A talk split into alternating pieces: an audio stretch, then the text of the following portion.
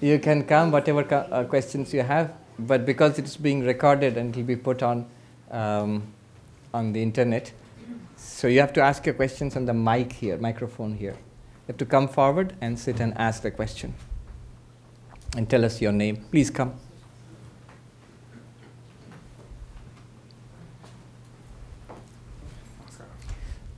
Tell me your name and then what is the question?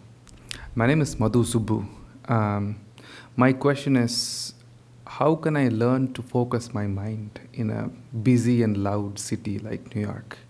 Um, is it, we talked about uh, Asparsha Yoga uh, versus turning off the movie. Mm. Now, in an environment like New York, what is easier? Is it Asparsha or is it? Yes, that's a good question. An environment like Manhattan doesn't get any busier than this, and the city that never sleeps. Yeah. Yes. Come, come. Uh, You sit here. She'll sit there. Come sit there.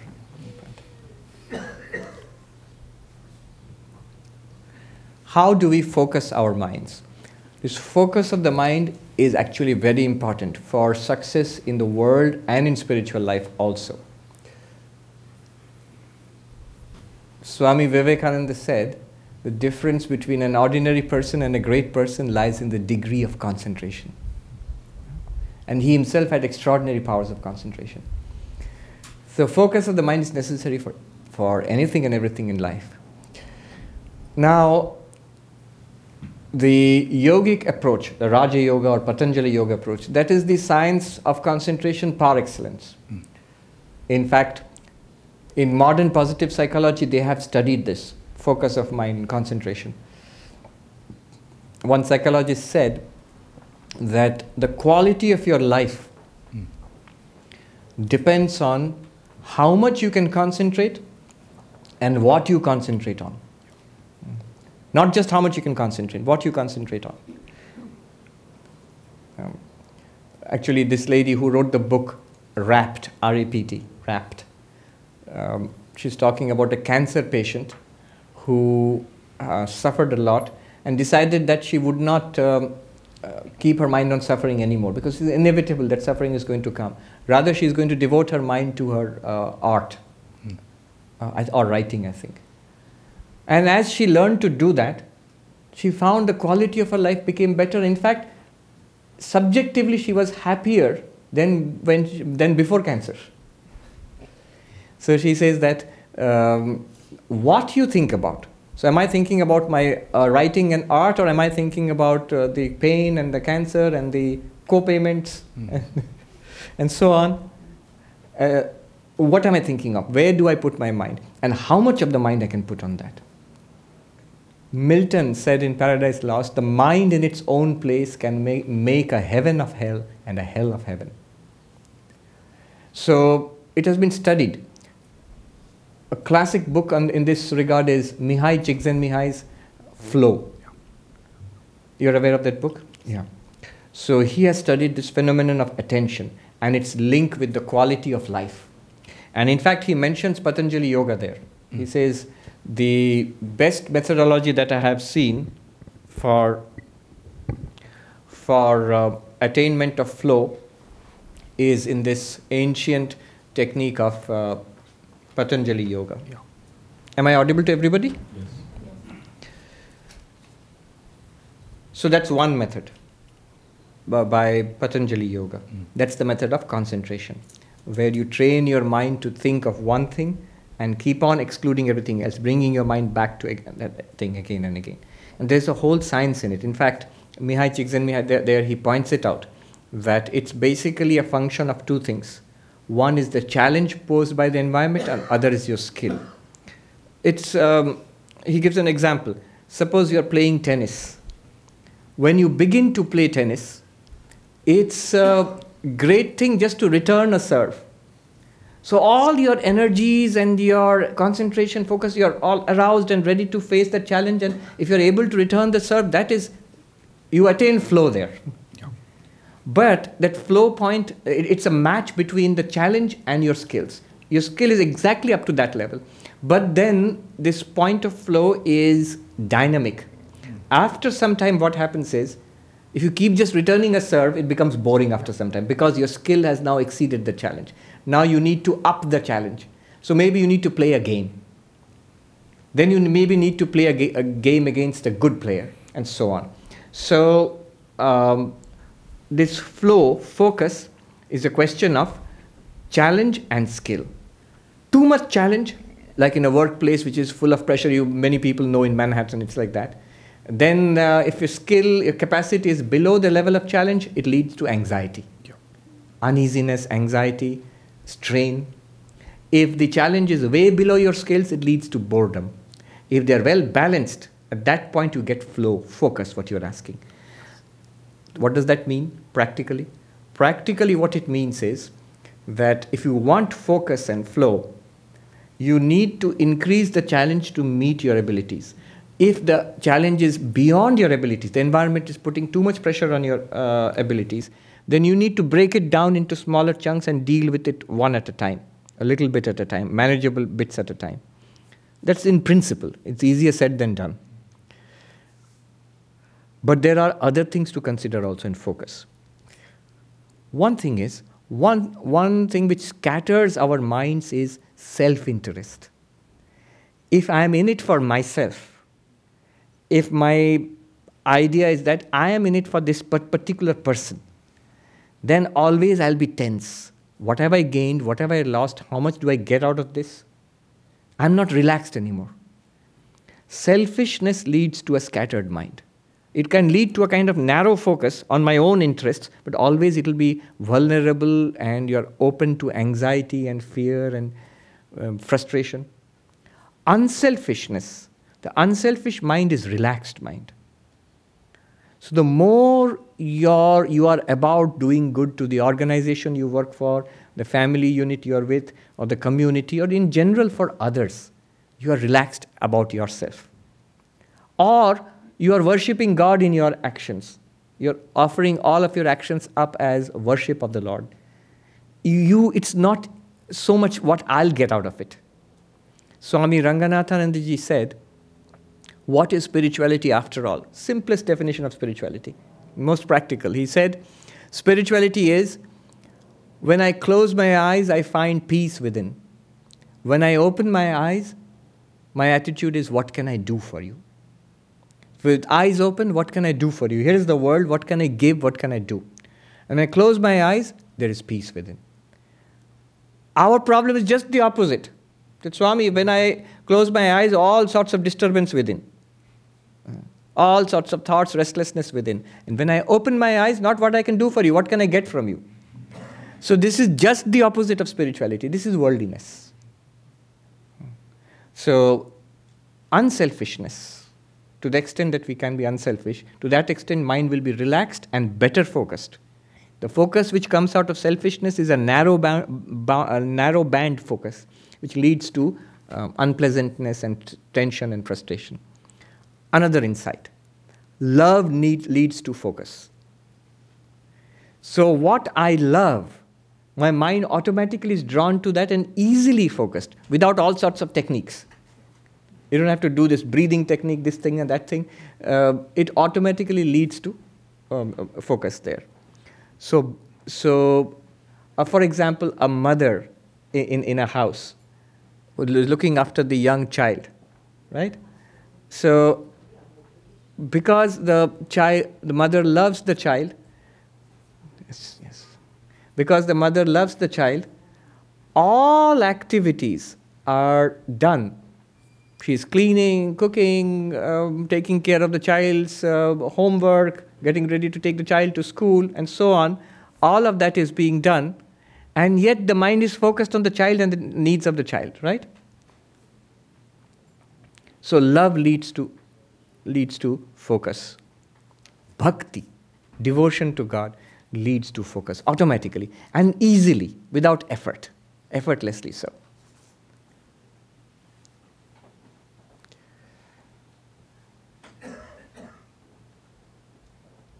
And one more thing this what we discussed today no mind when you realize that the you are that one existence consciousness bliss and all of this world is your appearance. Then the mind remains calm and steady like the unflickering flame. Look at the mind of that prince the story of the princess of kashi. The mind of the prince was disturbed and agitated. You will say you will smile and say unnecessarily so. For what? But that's exactly our condition. Unnecessarily so for what one Swami put it very funnily. You know, he said, before we come to Advaita, our reaction to the world is, what? And after we get Advaita, our reaction is, so what? so that calmness, that relaxed, focused attitude, steady attitude comes from that. That is no mind. No mind is not not thinking, not shutting down the mind. That is no mind. So these are some of the ways. If you have, those who are discerning, you would have seen I basically talked about karma yoga, bhakti yoga, raja yoga, and uh, jnana yoga. Yeah, these are the ways. Thank you. Yes, come here. You're next. Yes, you, you're next. Just, just wait. There's somebody here. Hold on to your question. Don't forget. My name is Girish. Yes. And uh, I was reviewing your lecture on uh, free will.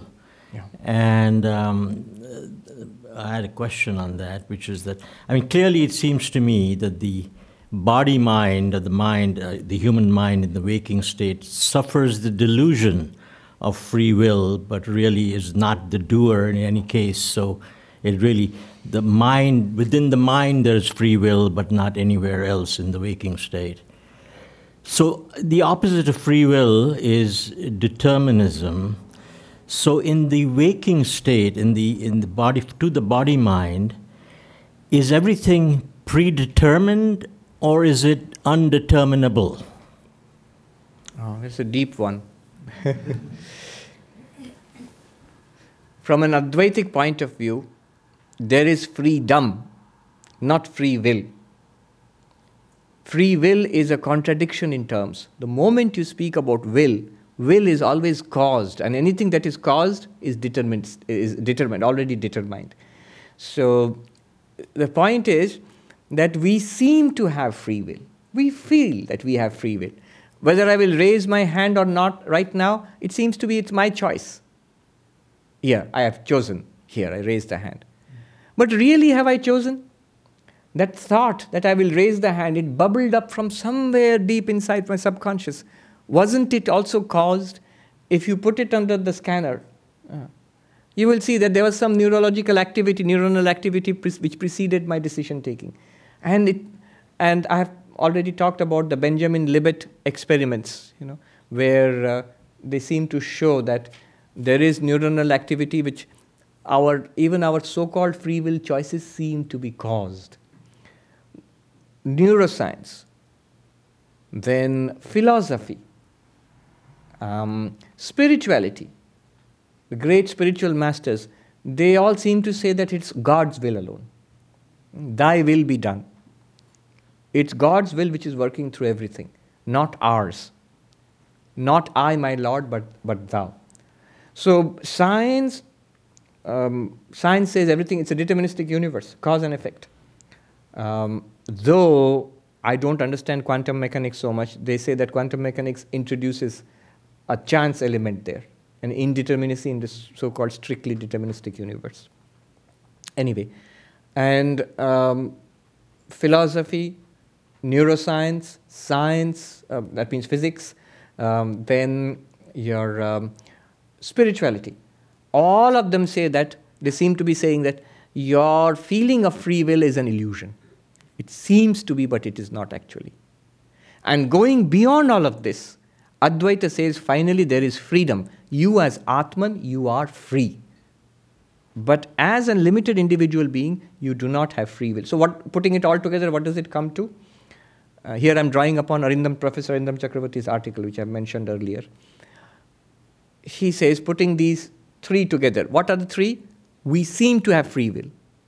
Upon examination, by, sci- by physics, neuroscience, um, philosophy, uh, spirituality, upon examination, it seems that we have no free will. And finally, the truth is ultimately we are free, though not free will. If you put these three together, what do you get? What you get is the wisest way of living, wisest way of using this appearance of free will is to um, surrender to the Lord, that I freely choose to surrender to the Lord. It is God's will that freely acknowledging that. You see, both things are there. I'm using my appearance of free will, at the same time acknowledging that it is God's will. So that is called surrender. It's a very beautiful resolution of this paradox. I've never found it anywhere else. The Professor Arindam Chakrabarti does that. Hmm. Did I direct? I, you asked a question whether it is this feeling of free will here is it um, is it deterministic or is it indeterminate you are saying? Mm, that's right. Indeterminate would be philosophically speaking a more acceptable answer. Hmm. deterministic also doesn't seem to be quite right because we have a strong feeling that it is not deterministic. Science says it has to be deterministic at least at the at the newtonian level or something. Um, so i guess indeterministic because, uh, yeah Brahman's intent is indeterminable. Brahman, Saguna Brahman's intent is indeterminate because Nirguna Brahman, the absolute, has no intent. The absolute just is. In the Buddhist term, tathata, suchness, that has no intent.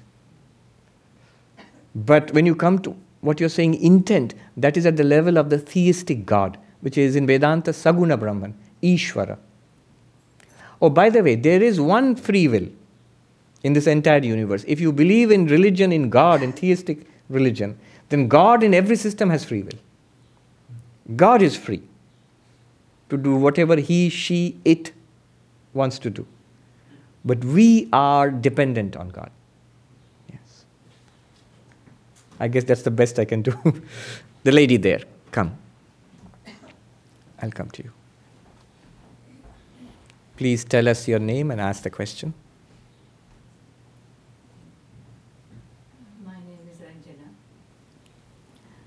Um, my question is uh, Brahman is beyond space and time. Hmm. And no matter how much we, we want, uh, we are limited by space and time. And so is our, our mind.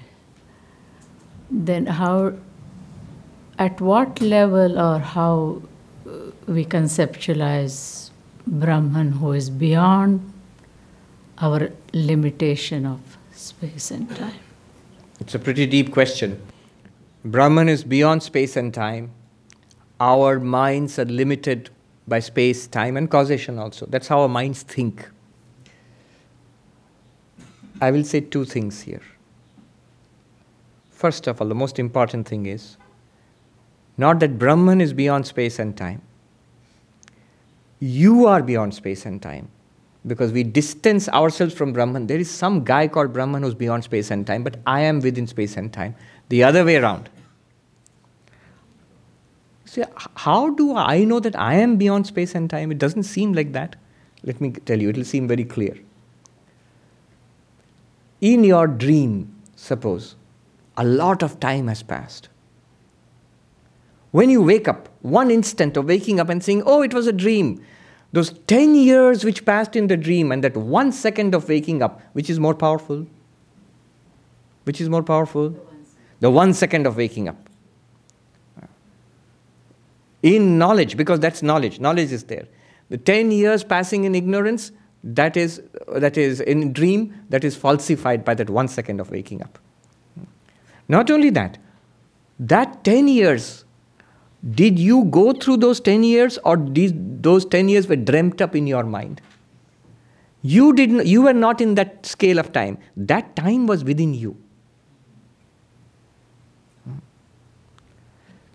All the space which you saw, the distant lands you traveled to in your dream, you went by aeroplane, so many places, thousands of miles, kilometers you covered.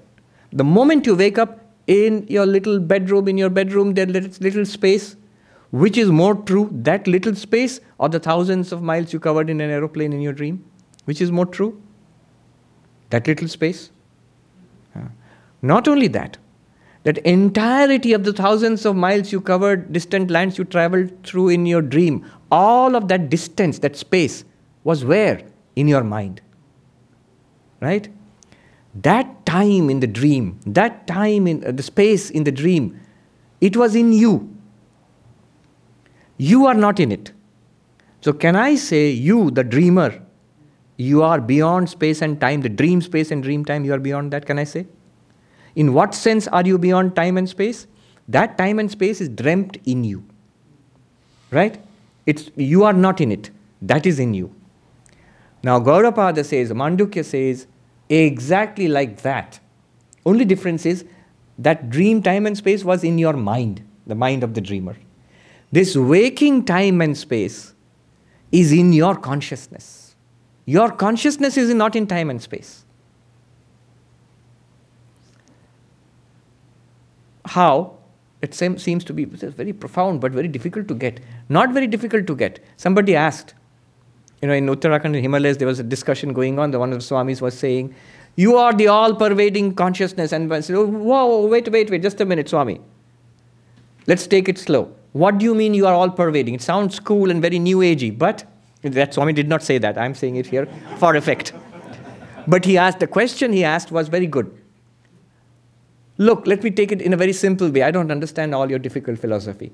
It seems to me, you're saying, I'm all pervading. But it seems to me I am here and you are there. I'm not even there, let alone being all pervading. I'm only here. The usual answer, if I ask you, you've all studied Vedanta, you will say, oh, that's because you're identified with body and mind. The body is here, that's why you think you are here.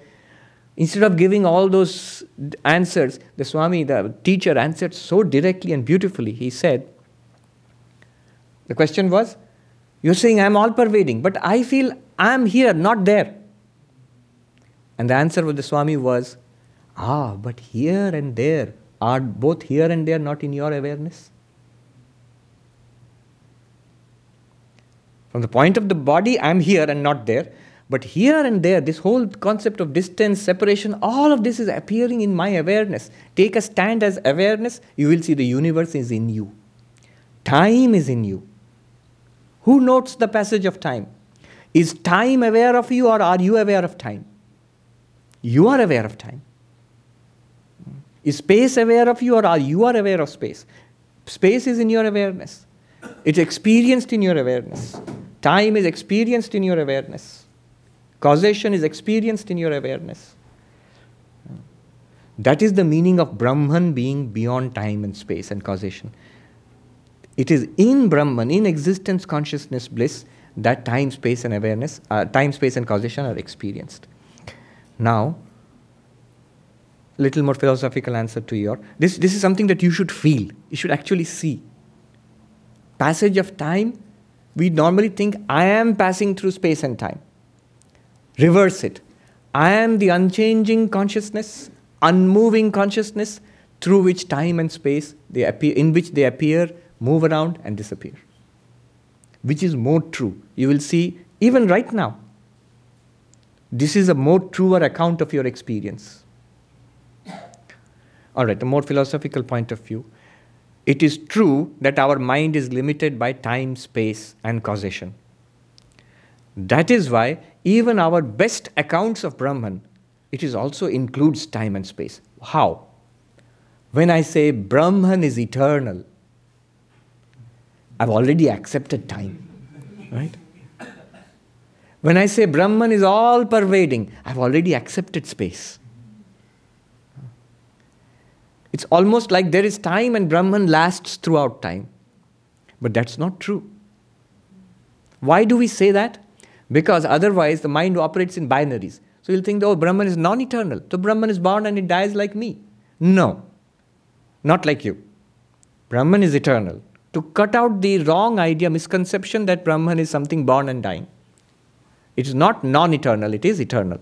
But then you have to go one step forward that even the concept of eternal and non eternal, they are time concepts. Time is in Brahman, Brahman is not in time. Space also when you say Brahman is all pervading, it's like it sounds like here is a room and I light incense and incense pervades the room. So Brahman pervades all of space. There's space which exists and Brahman is something smoky which pervades all of space. No, no, no. Why do we say that? In order to remove the misconception that Brahman is something limited. So do I find Brahman only in the temple or in the pilgrimage place or in heaven or some other particular space? Some say in the cave of the heart here, there Brahman is, nowhere else. No, Brahman is all pervading. But actually, space is also in Brahman. And then we say, Brahman is everything. But you have accepted things then. Actually, even things do not exist. It's Brahman which appears as everything, but everything is not. Brahman alone is. That poem by Mary Hale to Swami Vivekananda, she wrote a poem saying that I have understood what you have taught. You have taught that everything is God. And Vivekananda said, I have never taught such strange doctrine that everything is God. He said, You exactly said these things, everything is God. He said, No, what I mean is, God only is, everything is not. That is Advaita, that is no mind. It's not that the, that person is the prince as well as the princess of Kashi. No, no. The princess of Kashi is nothing other than that person. It's not that there are two persons, one prince and one princess of Kashi, and that you are both of them. No, you are this person who appears as that. You are the consciousness appearing as subject and object. Vivekananda says, one only, one alone exists. It appears as nature, soul. What he calls nature and soul, it's Sankhyan terminology, Prakriti Purusha. What we just call subject object. But one alone exists. We think we are the subject experiencing an object. But actually, you are both subject and object. You are or neither. You are that one consciousness appearing as subject and object. So this is the answer to your question. If Brahman is beyond time and space, how can we conceive of Brahman? You are beyond time and space. Time and space are in you. Right now. You may choose not to accept it and then say Brahman is beyond time and space. Second, all you are right mind is conditioned by time and space. So all our attempts at understanding advaita are conditioned by time and space. Otherwise we cannot speak. My thinking is in time and space language is in time and space. So we have to use it. I think it is either it is either oh it is in mandukya karika. Gaudapada himself says Upadesha upadeshadayam vada it's only to teach that we use such words. Actually, absolutely speaking, even these words are not true. The Advaita. Thank you. I'll come to you. Um, yes. Can you, can you come out here?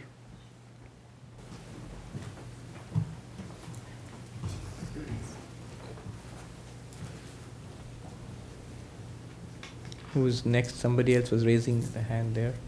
I'll come to you.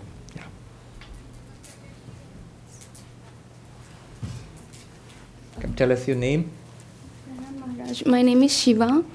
Uh, my question is why do we search for other alternative ways to think about God when we already have like simple uh, ways given by great souls? For example, as we have discussed in the lecture, the answers by Swami Ramakrishna Paramahamsa to the questions that M asked. Mm-hmm. So why can't we like constantly practice the simple ways given by them instead of instead of becoming so complicated, Manduk and all of that. yeah, whatever seems simple and direct, good, good question. Whatever seems simple and direct to you, we should take it up and practice it. The problem is, the mind has many questions. So a lot of it is designed to answer the questions in the mind. If you do not answer the questions in the mind, the mind will not allow you to go forward. A pure and simple mind the direct instructions given by Sri Ramakrishna in the Gospel enough to take one to God realization. Somebody asked Sri Ramakrishna, Give me religion, spirituality in one sentence. Wise person, otherwise he knows, otherwise Sri Ramakrishna will give you the Gospel of Ramakrishna, several hundred pages. One sentence, I'm limiting you. And Sri Ramakrishna said, Brahman alone is real, the world is an appearance. He didn't even say, You are Brahman. Brahma Satyam Jagat Mithya. Brahman is real, world is an appearance. Then he said, assimilate this. Aiti dharana karo. And then Swami Brahmananda says, saying this, Sri Ramakrishna kept quiet. This is emphasized that he kept quiet. Kept quiet means that's all that needs to be said. If you want the entire instruction, that's enough. In the Gita, when Arjuna asked the questions, whatever Sri Krishna had to say, he said in the second chapter. Then why are there 16 more chapters, total 18 chapters? Why are there 16 more chapters? Because Arjuna asked questions. I think by the 18th chapter, he said at the end, all my doubts are dispelled because by that time he had learned. If I ask another question, the 19th chapter is going to start now. so we have a Gita of 18 chapters. We have questions. And it's difficult to bypass those questions. I guess all these complex methods, the complexity is in our minds, not in the method themselves. Also, depends on the person. To some person, this Advaitic approach will seem very straightforward simplest, direct method. Gaudapada says, Asparsha Yoga, non, method of non contact. This is the most direct teaching. If that seems to be difficult, in, in Uttarakhand they say, Jano ya mano. Either you understand it, you get it, realize it, or you believe it. If it's difficult, it seems too philosophical, too subtle, too complex, then all right, believe it. These are the two ways available to you. Yeah. All right. Yeah. Come. Yes.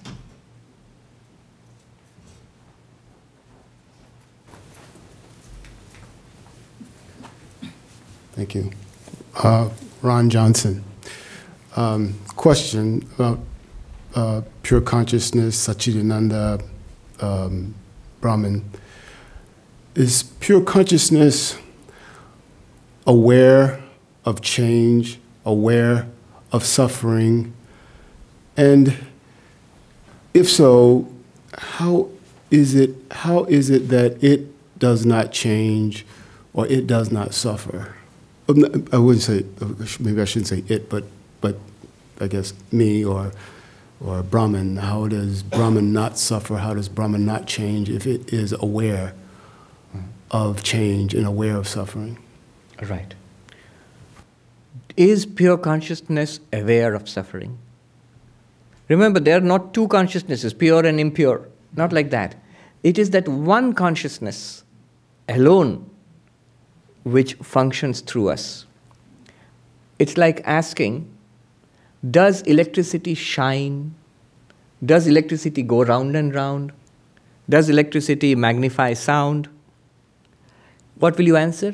You say, Yes, given the right device given the right gadget, electricity does all of these things.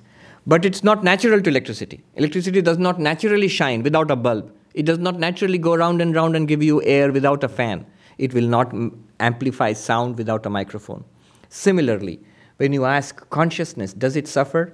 The answer will be exactly like that yes and no. Yes, how? In conjunction with body and mind, it is open to suffering unaware of its real nature, in conjunction with body and mind, it experiences the suffering of body and mind, also is aware of others' suffering and is sympathetic to the sufferings of others. It's that one consciousness, but for that it requires the, perp- the, the, the functioning of the mind and the senses and the body. What proof? Look at your own waking, dreaming, and deep sleep. It's a very powerful paradigm. If consciousness is there in deep sleep, it, is not ex- it does not experience any suffering. Why? Mind does not function there. That's what we discussed today. Duality is not experienced in deep sleep because there's no subject object. The subject object division is set up by the functioning of the mind under ignorance, and then suffering is perceived.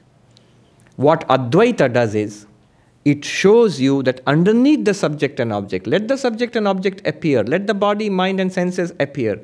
Underneath that, in the background, it is all one reality. That knowledge of one reality, it will not solve your suffering. It will not cure disease. It will not cure poverty, but it will help you to transcend that suffering. You realize that I am indeed all of this.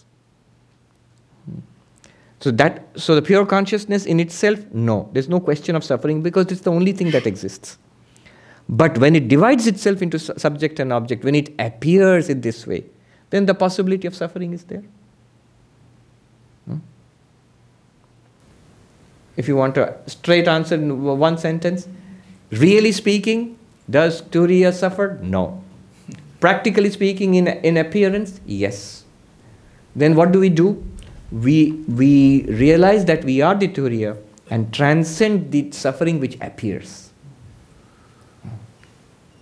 That, that is the answer. See, the Buddha's quest was that there is suffering. Is there a way out of suffering? That there is suffering, there's no doubt about it. Vedanta and all of that comes later. But suffering is there, we experience it directly. How can we not say that we experience suffering? It is there.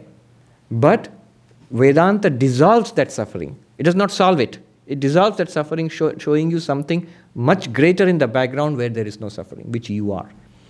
It transfers the reference of the I. Right now, if we say, I am this person, then I'm open to all the sufferings of this person sufferings of body, sufferings of mind, social sufferings, all of that, I'm open to it if I am just this person. But if I am that one consciousness which appears as the person and the world, then am I really suffering?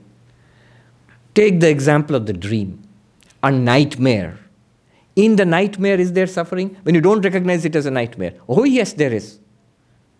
There is terror and anxiety, all vividly felt. When you wake up, you cannot deny that you felt that terror and anxiety. You can't deny it. You felt it. But then what happens? Why do you say, breathe, uh, why do you breathe a sigh of relief and say, oh, it was just a nightmare? Why do you say that? You felt that terror.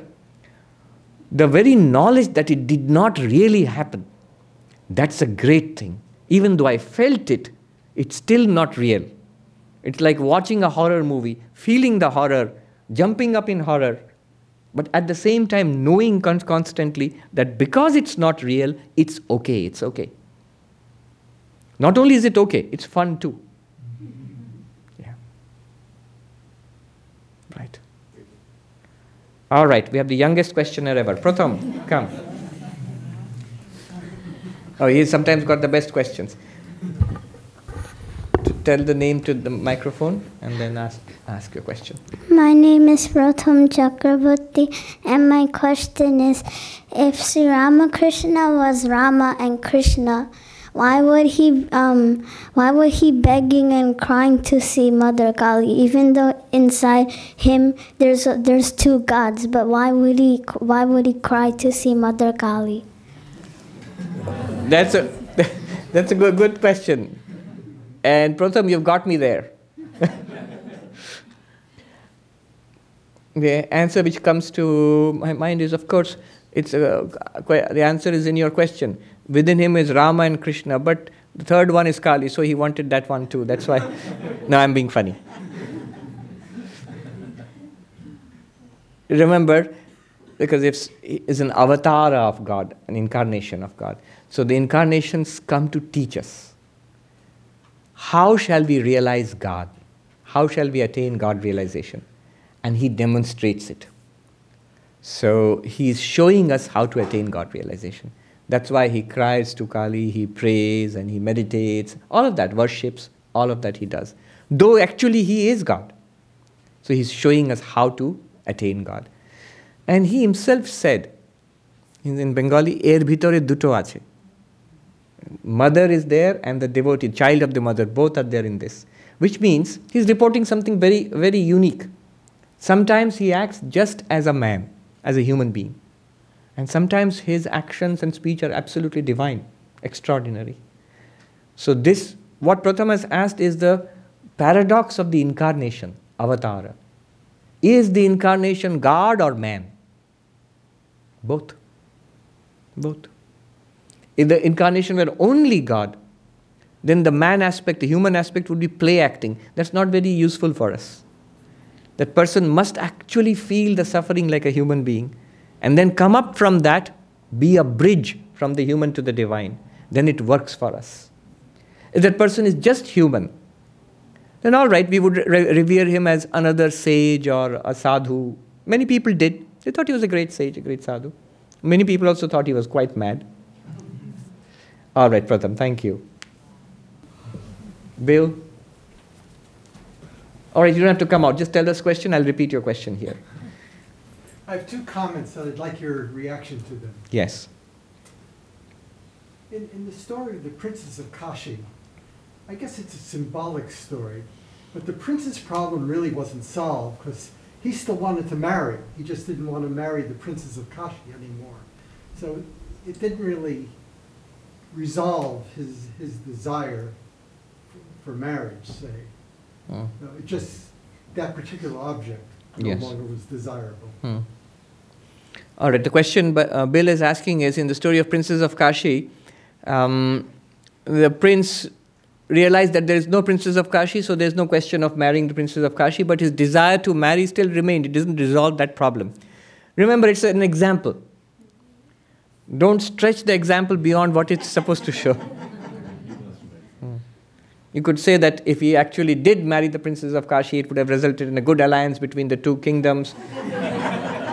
and one more royal wedding would have done wonders for ratings for the for the for all the, the networks and everything. So it would have been good, you know, like if he had married the princess of Kashi. No, but you cannot stretch the examples beyond what they want to show. So Sri Ramakrishna also says, Upama Ekdeshi, examples are meant to prove a point. Remember, it's not about Kashi or the prince of Ka- princess of Kashi or about the prince. N- none of that matters.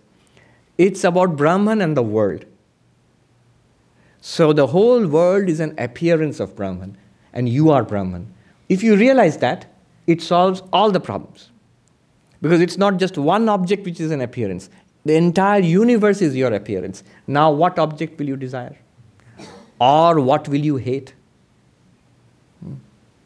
As Vivekananda said, whom to praise or who- whom to uh, blame, with praiser praised and blamer and blamed are but one. Yeah.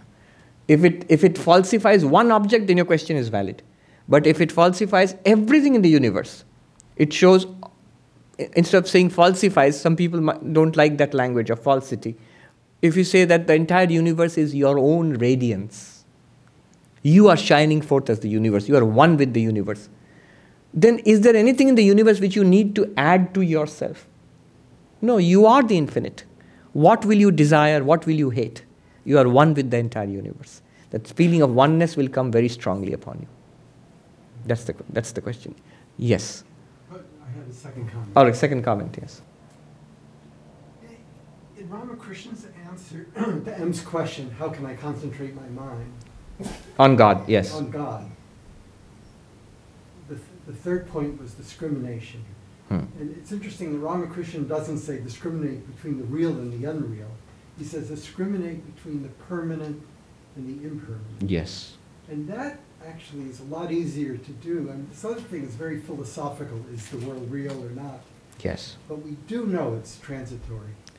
All right. Here's a good question that Bill has uh, raised.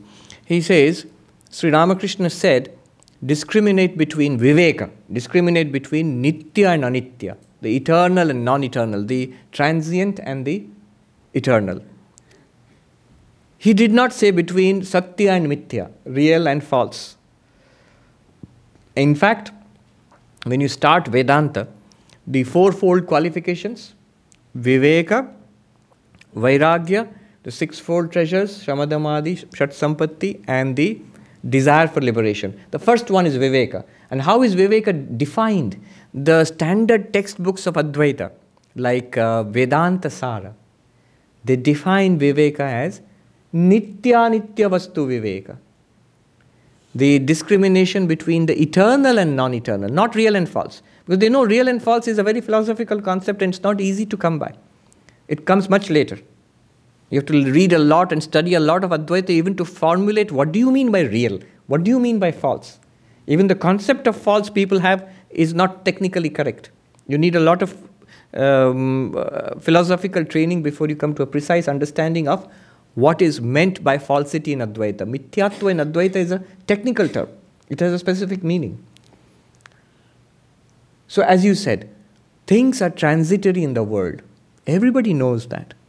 And we, yet we choose not to dwell on that fact.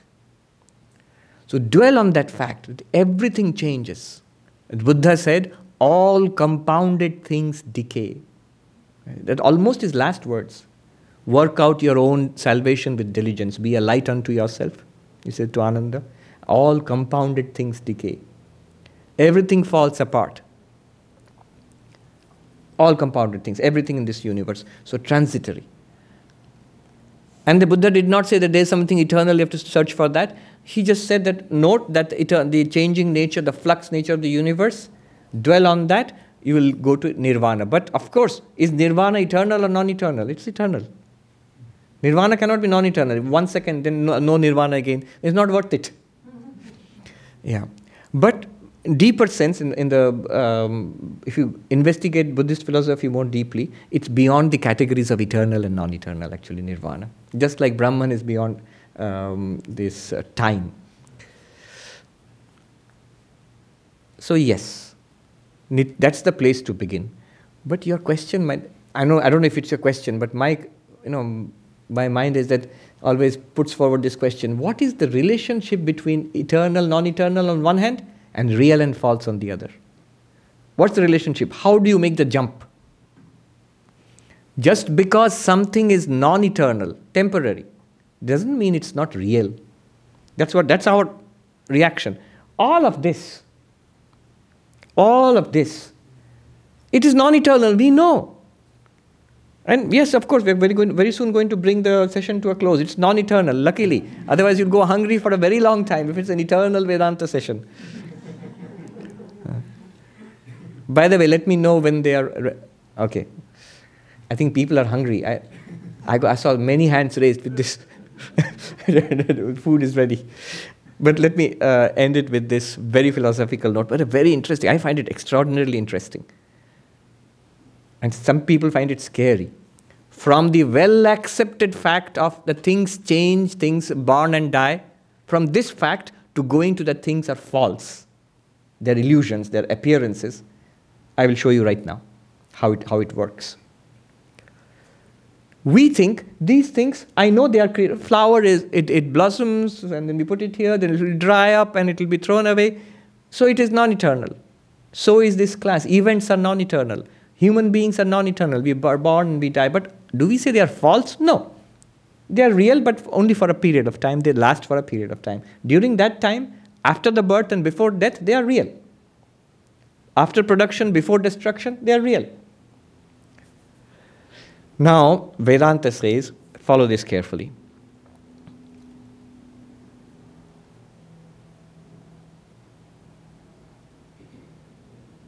It's like this there's something called intrinsic property and borrowed property. Intrinsic property is that which belongs to you. And borrowed property is that which belongs to somebody else, but you have borrowed it for the time being and using it now. Somebody said, these days it's very difficult to find out who is rich and not because everybody borrows so much and they spend like they're rich, especially in this city. So they're very well dressed and have fancy cars and um, they go to fancy restaurants, but they might not be particularly rich. They are living on, on credit cards. Very soon, Wells Fargo is going to catch them. So that money, that luxury, that's borrowed. It's not intrinsic to that person. What is the sign that something is borrowed? It comes and goes. So the example is um, they give of, a, of boiling a potato hot potato, but is the hot potato really hot? No, because it was cold earlier, and once you put it on the dish and serve it, after some time it will become cold again. Its heat is borrowed. Where is its heat borrowed from? The boiling water. Is the boiling water intrinsically hot? No. Its heat is borrowed. Where is it borrowed from? The, uh, directly you can't put water on the fire. It will put the fire, fire out, or the water will become steam. The bowl the, the pan or whatever. Is the pan intrinsically hot? No. It borrows its heat from the fire. The pan was cold earlier, becomes hot, and then becomes cold again. The water was cold earlier, boils in between, and then becomes cold again. The potato was, co- the potato was cold earlier, becomes hot, and becomes cold later on. All because heat is borrowed. But from where? From the fire. Let me ask you is the fire intrinsically hot? As long as the fire lasts, it's hot. The fire is hot because heat is the intrinsic property of fire in a very commonsensical way, let's say. Because it does not come and because it's intrinsic, it does not come and go. It belongs to the fire itself. As long as fire is there, it is hot. Now let me ask you a question. if something has existence as an intrinsic property, what will happen to it? If something does not have existence as an intrinsic property, if it borrows existence, what will happen to it? It will die. It will be born. The moment it borrows existence, what will happen? Just like a person borrowing money. Poor person, not rich. Suddenly borrowing money, rich. Not existent. Borrowing existent, existent. Become, comes into existence. When it loses existence again, what will happen to it? It will die. It will be destroyed. It will go out of existence. That means, bring it all together. Impermanence is a sign of borrowed existence. Are you with me? If there is any such thing as borrowed existence, impermanence is a sign of borrowed existence. Now, everything in the world is impermanent.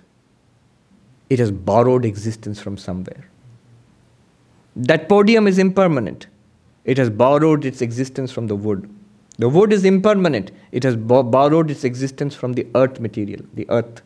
The earth is impermanent. It has borrowed its existence from the constituent materials, atoms, and all of that, and so on. If something does not borrow existence, what will happen to it? If something borrows existence, it will be born, it will die. If something does not borrow existence, has in, ex, yeah, has intrinsic existence, what will happen to it? It will be eternal in the sense it will never come into existence, it will never go out of existence because it has intrinsic existence. That is the very concept of Sat, of Brahman. That which has intrinsic existence, which is existence itself, being itself. You cannot even conceive of it being not being, not existence. Everything else borrows existence from Brahman for a time being and appears to exist. But all the while, Brahman is holding it up. Just like this borrows existence from wood, because it's wood through and through. And the name and form of the podium is held up by wood, as it were. A wave, as long as it exists, it borrows existence from the water. Because without the water, no wave. Without the wood, no podium. Without Brahman, no universe. The sign that the universe has borrowed, ex- everything in the universe has borrowed existence is because it comes into existence and disappears. It is born and it dies. It is temporary. So, this temporariness is a sign of borrowing existence. It's not really rich on existence. It's Brahman which is a billionaire on existence. I'll come to you. This borrowed existence is exactly what Vedanta calls falsity, mithya. So the very temporariness, the, the non eternality of things, the changing nature of things points to the falsity of things. In Vedanta, it is called mithya. In Buddhism, it is called interdependence. It's called interdependence. They are not intrinsically existent. They are devoid of self existence. In, in Buddhism, it is called shunyata. Shunyata sarva bhavanam all entities are devoid of self existence. In Vedanta, it says all entities are appearances. They have borrowed their existence from the real. We'll take it up to lunch because lunch is also temporary, it's borrowed existence. all right. Om Shanti Shanti Shanti. हरिः ॐ तत्सत् श्रीरामकृष्णार्पणमस्तु